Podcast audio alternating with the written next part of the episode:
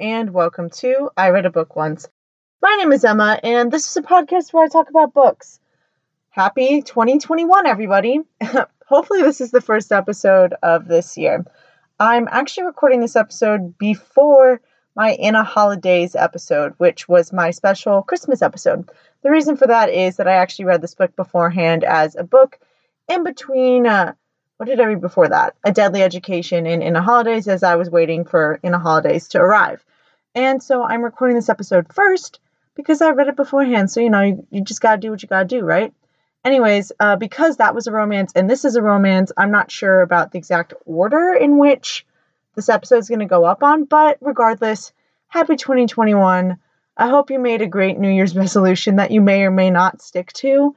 And uh, here's hoping that this year is at least slightly better than last year. I feel like that's not a lot to ask for, but don't know if you can hear it, but I just knocked on my wood dresser. Now, let's see. Today I'm going to be talking about Well Met by Jen DeLuca, which is a romance novel set at a Renaissance fair, which was super fun, or which is super fun, and is an enemies to lovers sort of thing, which is something I'm going to talk about later. With this being my first 2021 episode, there's also another first. This is the first episode where I'm talking about a book that I've actually read before. Every other episode before this, I've talked about books that it was my first time around reading, so it was my very first thoughts and stuff like that. I actually read Well Met for the first time last January, so January 2020, sometime in the middle of that month, I think. And so I decided I decided I was going to read it again because I got the next book in the series Well Played. I think it's called Well Played is the next one, which I, I haven't read it yet, but I'm hoping to read it in the next yeah, it's Well Played. I'm hoping to read it in the next couple weeks and I just wanted to refresh my memory with the characters and the setting and the plot and all that good stuff. Mostly because if you listen to my A Deadly Education episode, you know that I really need to reread things to kind of really soak it in and remember and prep myself. So that was one of the reasons why I reread this book. So maybe that means I'm going to be more insightful or do a better job at explaining the plot, or maybe it means I will be worse at it because I've read it twice now. I don't know, but whatever. This is where we are, and this is what is going to happen. I'm also excited because I'm almost done using the headset microphone I use because for Christmas I am getting, well, I guess at this point I would have gotten a like legit microphone and so I can't wait for that because there's been many a time where the audio quality was horrible and uh, I had to record again or you unfortunately had to listen to that. So without further ado, oh, let's get into the plot summary and there will be spoilers. If you don't want Well Met by Jen DeLuca to be spoiled for you, then please stop here, go read the book. I definitely would recommend it. It was very cute. And then come back and listen to my podcast. So let's get into it. Well Met takes place in a small town in Maryland, and every year for the past 10 years, they've put on this Renaissance Fair that is a fundraiser for, I don't really remember if it's the school or the local charities or something like that, but that's what is going on. The two main characters are Emily and Simon. So, Emily has recently moved in with her older sister, April, who has a teenage daughter named Caitlin. April's older than her by maybe like 12 years or something like that and got into a car accident and broke her leg and can't drive and just needs a lot of help. And Emily had recently been dumped by her long term boyfriend. And so she really felt like, so basically, what happened was Emily met this guy in college and the two of them started dating, and he was a year or two older and he was going to go to law school. So she agreed to drop out of college and support him as he went through law school. And then after he graduated law school, he was supposed to support her as she went back to school. But instead, he dumped her because he couldn't be seen with somebody without a college education. So, yeah, so she's really licking her wounds and she's kind of trying to figure her life out as she takes care of her older sister and her sister's daughter. So, the book opens up with Caitlin wanting to be a part of the Renaissance Fair, and Emily's job is kind of a chauffeur, right, to drive Caitlin wherever because she's only 14 or 15, I can't remember. And so she brings her to the Renaissance Fair tryouts or whatever. And it turns out if you're under 16, you need to have an adult supervisor or an adult volunteer with you. April obviously can't do it because she is injured, and also she's not a joiner. She's lived in this small town for like 14 years or whatever, but she has no friends there. She doesn't really like anybody. She hates the small town gossip, stuff like that. So Emily says, okay, why not? I will volunteer. She's convinced to volunteer by Mitch and Stacy, who are two of our fun secondary characters. They're a lot of fun, love them a lot. The second book is actually about Stacy, so that's super exciting. So Stacy convinces her to be well, actually, no, that doesn't happen yet. So Stacy convinces her to join by just kind of being fun and whatever. And then they see Mitch, who is one of the gym teachers or the coach or something, and he's pretty hot. You know, he's a big buff dude. And at the Renaissance Fair, they're like very particular at this fair to be in period and talk in accents and dress completely correctly. And they study the history and all this stuff. And Mitch pretends to be a Scottish dude in a kilt. And Emily's all about that. So she's like, okay, fine. April gives her a sheet to fill out, and Emily brings it up to the front where she sees this dude who's dressed very um, well. You know, he's got his button up shirt tucked into his khakis and they're pressed and whatever. And she brings the sheet to him, and he's like, "You set, you filled this out wrong. This is Simon, who ends up being the love interest. Basically, excuse me, he uh, gets all on her for not filling it out correctly. And she's like, "What is wrong with this man?" And Nick names him the Ren Fair Killjoy. Then the next about 100 pages of the book is them kind of getting ready for fair and practicing. And then at the first rehearsal or the first meeting or whatever, they all have to pick fair names because they don't go by their real names there. And most people pick something like not at all similar to their own name. So Simon turns out he's actually a pirate at the fair, which is like a fun part of the plot. And his name is Captain Ian Blackthorne. Stacy's name is Beatrice. Mitch is uh Mick Malone or something, Malone or something, I don't remember.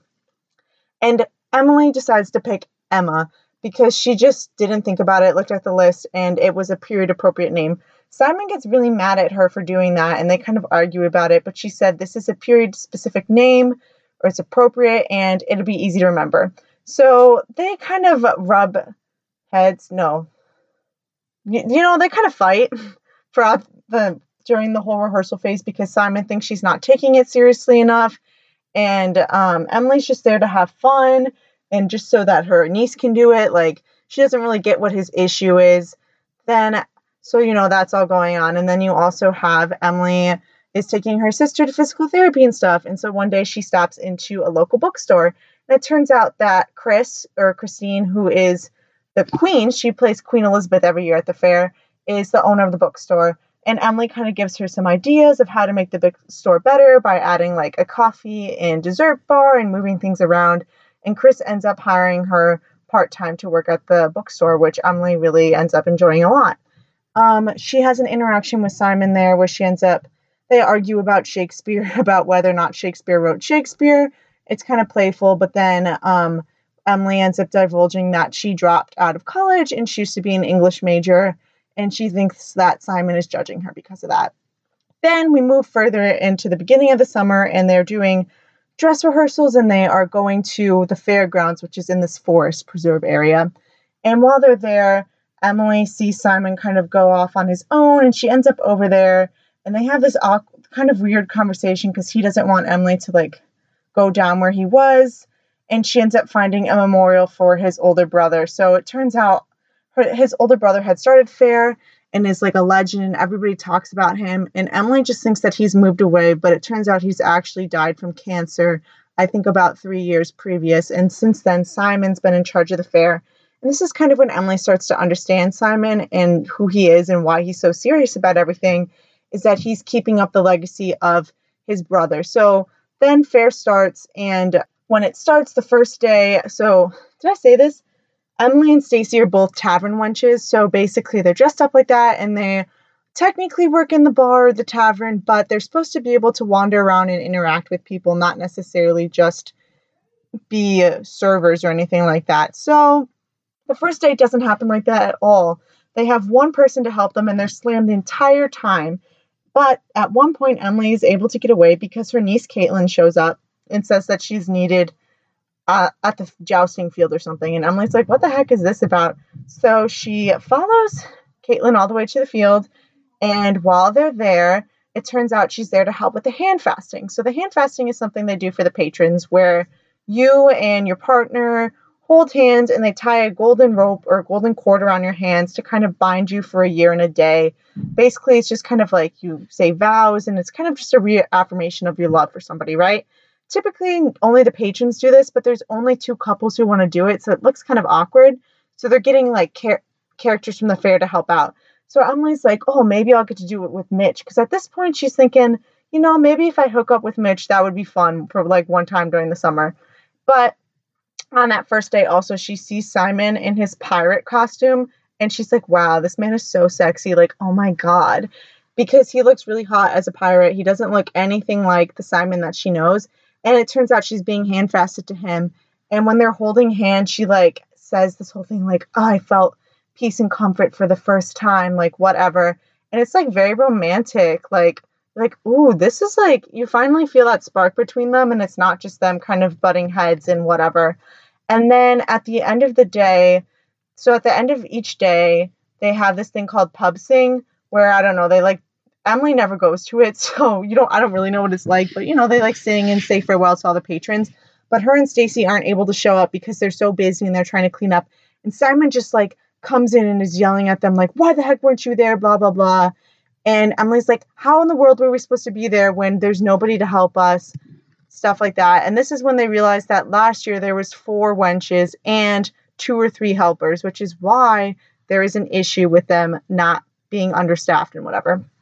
So then you go into the next week. Emily's working at the bookstore more. She's talking with Chris about being understaffed and her and Simon arguing and whatever. And then we go into the next weekend. This weekend, Simon, whenever they're there, Emily like goes to see him in his chess match match because him and Mitch do this chess match thing, which is kind of like what it sounds like. It's human chess, but then they also fight. There's fight scenes every time like a piece is supposed to take another piece or whatever. So the two of them choreograph it and are the two main people in it.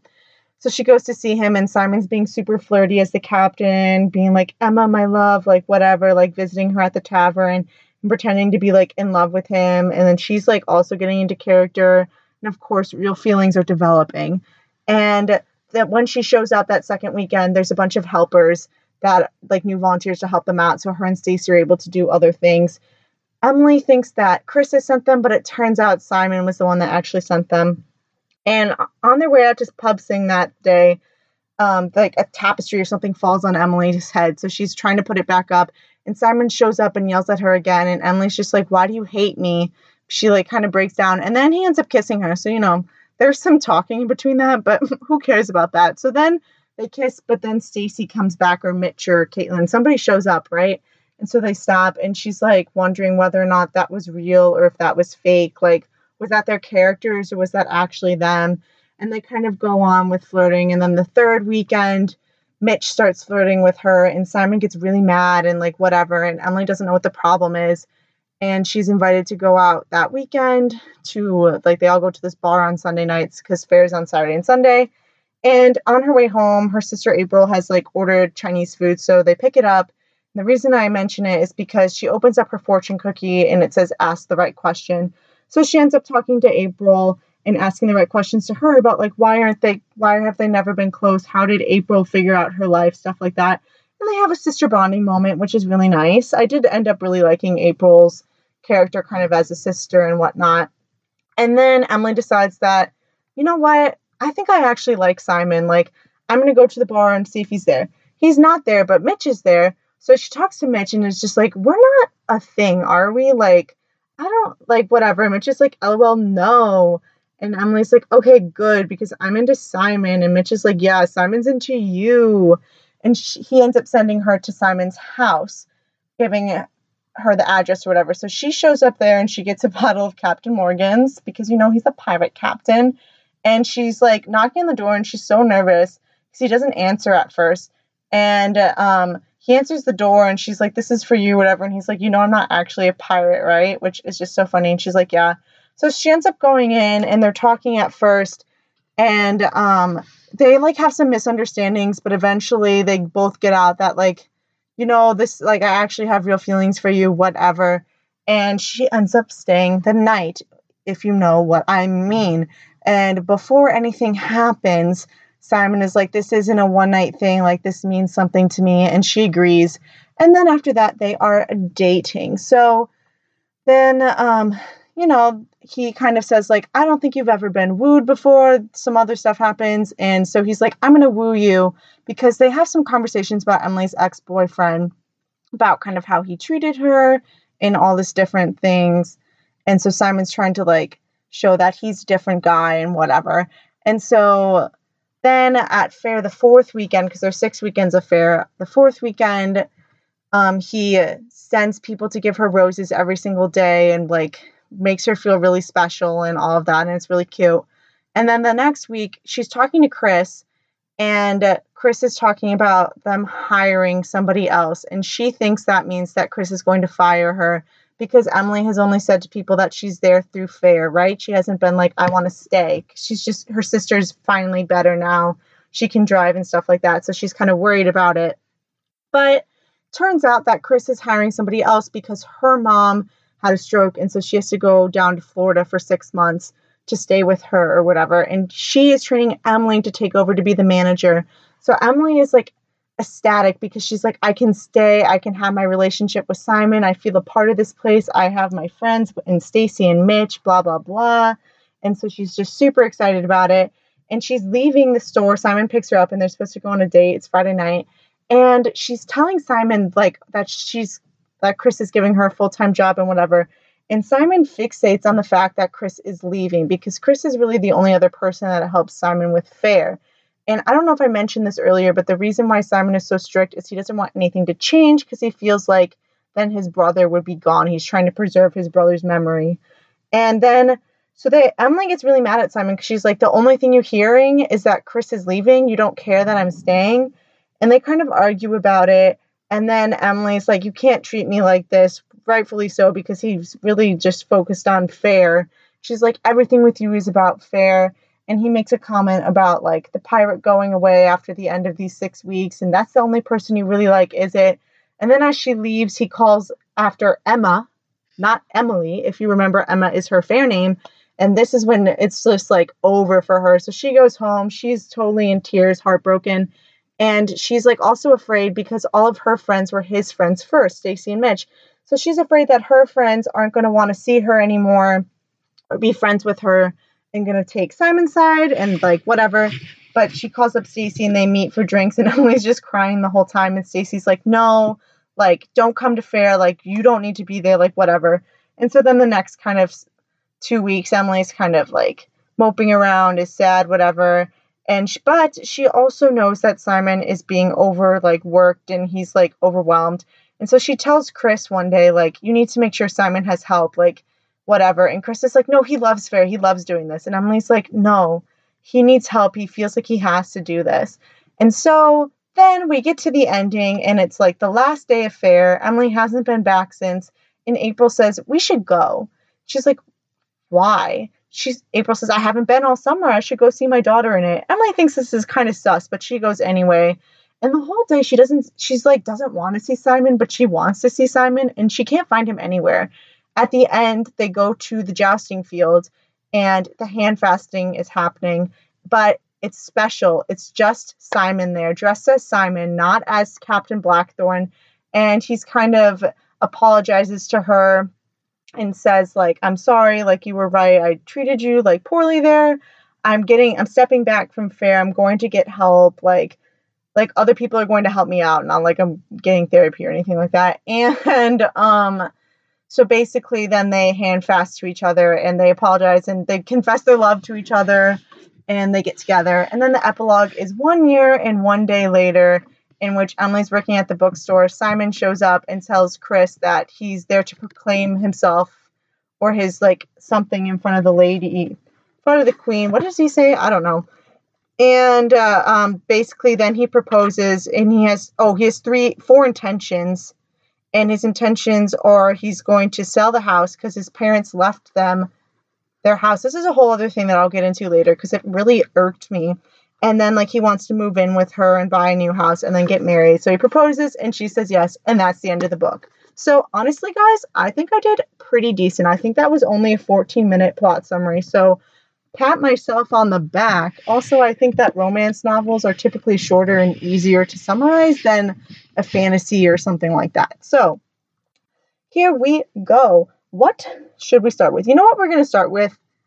Let's just start with well, uh, Simon's parents leaving him in the house because I just mentioned that. That's also the first bullet on here. Even if that's not the bullet that makes the most sense to start with, that's what we're going to start with. So, as I was saying, so Simon moved. This is all information I didn't tell you earlier, but so when Simon's brother got cancer, he moved back home to like be with his brother and his parents and whatever.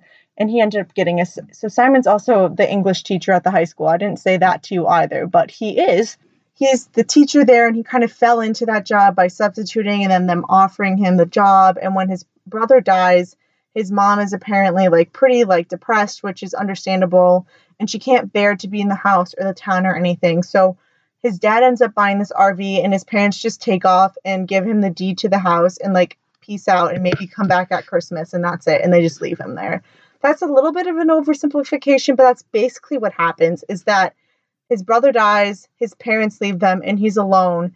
And he's stuck with the Renaissance Fair. He's stuck with his job at the high school. He's stuck in his childhood home. And he's stuck in his personality from high school. This is something they talk about is like when you live in a small town and you don't leave, then you become the person you were in high school. And in high school, he was in his older brother's shadow because his brother was the enigmatic one that people loved and was popular and could talk them into whatever. And he was Simon, you know, the like rule follower, straight laced dude, right? And that's like who he's become. But when he's at fair, he's like so like charming and fun and just like can do like do whatever he wants as a pirate, which is like part of the thing that Emily likes about him. But she knows that he's actually both of these people and he doesn't have to be one or the other.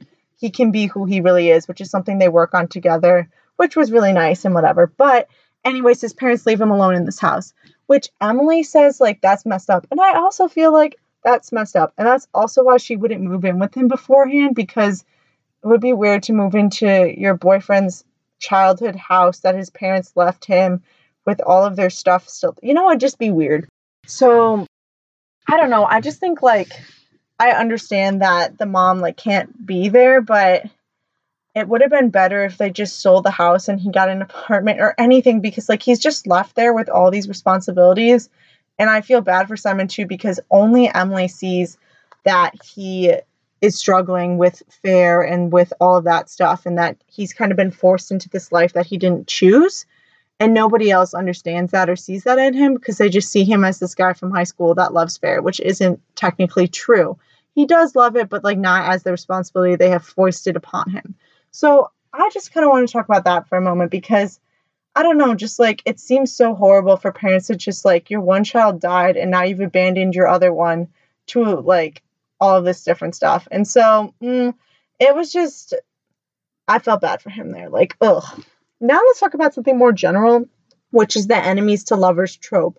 I love this. However, I'm very particular about how it needs to be done. So, for those of you who don't know, enemies to lovers is basically exactly what it sounds like. Two people who hate each other or dislike each other end up dating slash being together lovers. You, you got it? Typically, I prefer for there to be a friendship stage. So it's like enemies to friends to lovers, but also enemies to lovers works well too.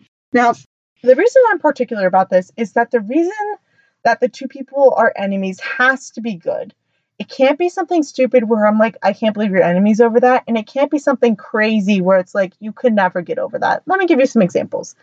For on the one scale where it's something stupid, something stupid to be enemies about would be like, wow, this man cut in front of me one time at the coffee shop and now I hate him forever. Like, yeah, people are petty, but like, that's not a good enough reason to be enemies. Or one time he borrowed my pencil and never gave it back. These are obviously very simplified sort of things that I've never seen happened or seen done before, but sometimes people make their characters enemies for absolutely no reason. Like it does not make sense. Like they just want to do the enemies to lovers trope and it makes no sense why they're enemies. On the other hand, some people go and they're like, these two people are enemies because the one character killed the other character's father or brother or mother or whoever, right? You're not going to get over that. I'm not going to date somebody who hypothetically kills my dad. Like, the only exception would be is if said loved one was actually evil, abusive, whatever, and it was like more of a saving sort of thing. But like in most cases, that's not what's going on. And so, like, I've also seen enemies to lovers where it's that. I'm just like, I can't actually believe that you would get over the fact that they killed your loved one or that they, I don't know, like whatever, right? Or they stole all your money or I don't know. So that's why I'm a little particular about it. But I do like enemies to lovers, and I thought that the reason why they were enemies in this made sense because, so basically, what ends up happening is Emily doesn't like Simon because he's very, he's kind of mean to her, but like in a way where she's like, you don't take fair seriously enough, like blah, blah, blah. So she just thinks he doesn't like her because he's like kind of rude because he's like, you don't take anything seriously enough, blah, blah, blah. On the other hand, Simon is kind of mean to her because, and I don't condone Simon for this, but he ends up accidentally taking his anger out on her because he is into her and thinks that she's into Mitch. So then she, he gets kind of upset because he's like, I couldn't have like what I wanted, which is like another story, which is the story of my life, blah, blah, blah, blah, blah.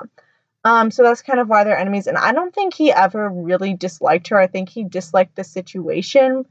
But what helps is so, yeah, he was kind of rude to her. Absolutely no doubt about it. I would have, if I had written this story, I would have lightened up on him being rude just a little bit and inserted some friendship moments a little bit earlier into the story before Fair actually starts. Like, there's only a couple moments before they're like in character where they're kind of nice to each other.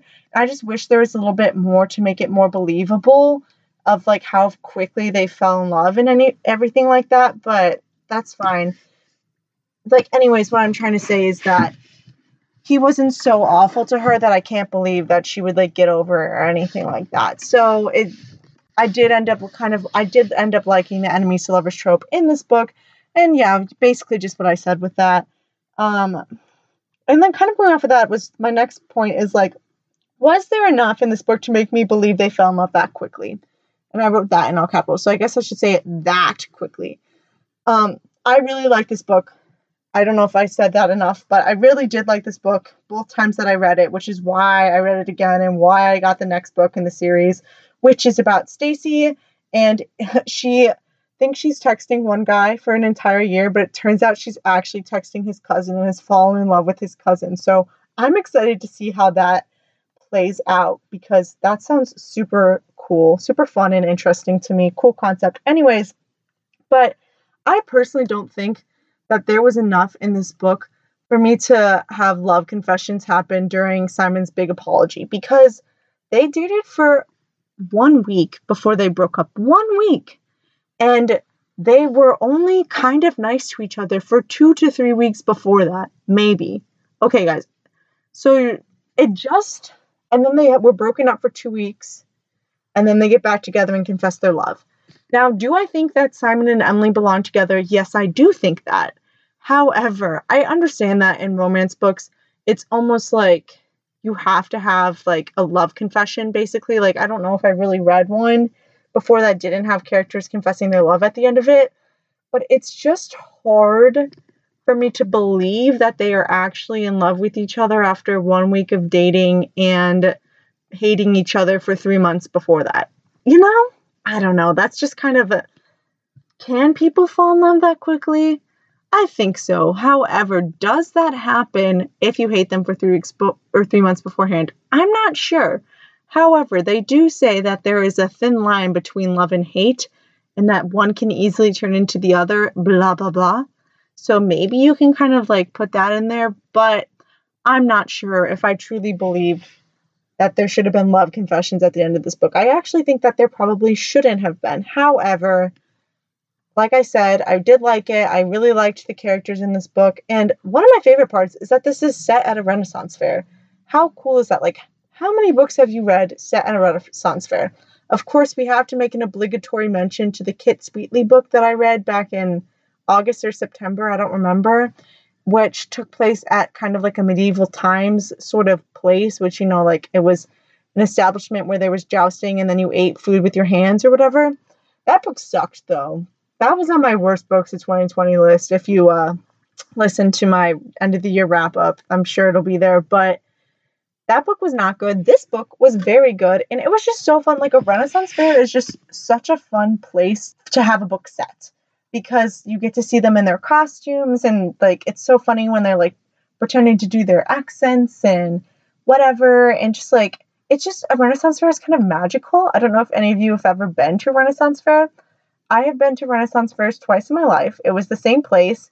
And both times we went for school because it was the summer and me and my sister both took this AP class, AP European history, and you had to do different things like summer homework. And one of the things was you had to go somewhere that had something to do with European history. And so we went to the Renaissance Fair. Renaissance fairs are super fun. However, the people there are kind of weird. Like there was a lot of people that were just very scantily. They were scantily clad at the Renaissance Fair. But I got a flower crown and I love that flower crown. So, you know, it's had a lot of use in these past however many years since I got it, maybe six. And so I think Renaissance fairs are fun and it's a great place to set a book. And it was just kind of, I don't know, I had a great time with it. Another thing I really loved about this book is the secondary characters. So specifically, we've got Mitch, we've got Stacy, April, Chris, and Caitlin are kind of like the main secondary characters. And they like all of them I felt like were developed really, really well. Like you understand who each of these people are and kind of they are relevant for more than just like moving the plot along, if that makes sense. Because you know, sometimes there's like a sister or a best friend or a coworker or like whoever who's only relevant based like because of like their relationship with whoever but like these people all have things going on in their lives and you also especially with April you see a lot of character development in her because by the end of the book she ends up like trying to become actually part of her community and like meeting with the other moms and stuff like that. And April's book is actually the third book that will be coming out next year in the fall, I think. So in fall 2021. Okay, so I guess that's actually this year. I'm recording in 2020, so I'm like all confused, but you get the gist of it. So I don't know, the secondary characters were part of what made it so good. Another thing I want to talk about briefly, because we're coming up on time, is Simon calling Emily Emma. I just don't understand how that happened. Like in the heat of the moment, he called her Emma, and that was why Emily walked away, is because she's like, he doesn't see me as anything other than like part of Fair, which I think was a fair assumption considering he couldn't remember her name correctly and was maybe in love with the character and not with her was kind of her like thought process. And i just don't understand how simon messed up that badly. Like obviously this is a book and the author made this happen but like still how did this happen? Because if that had happened to me i also would have broken up with the person. I mean my name's actually emma though so like you know but if they had called me like Emily or some other name, I would also break up with them because like what the heck is that about? I just don't understand like what he was thinking that made that happen. Like I understand plot wise why, but just like I don't I don't get it, Simon. Like what is up with that? I just I do not know.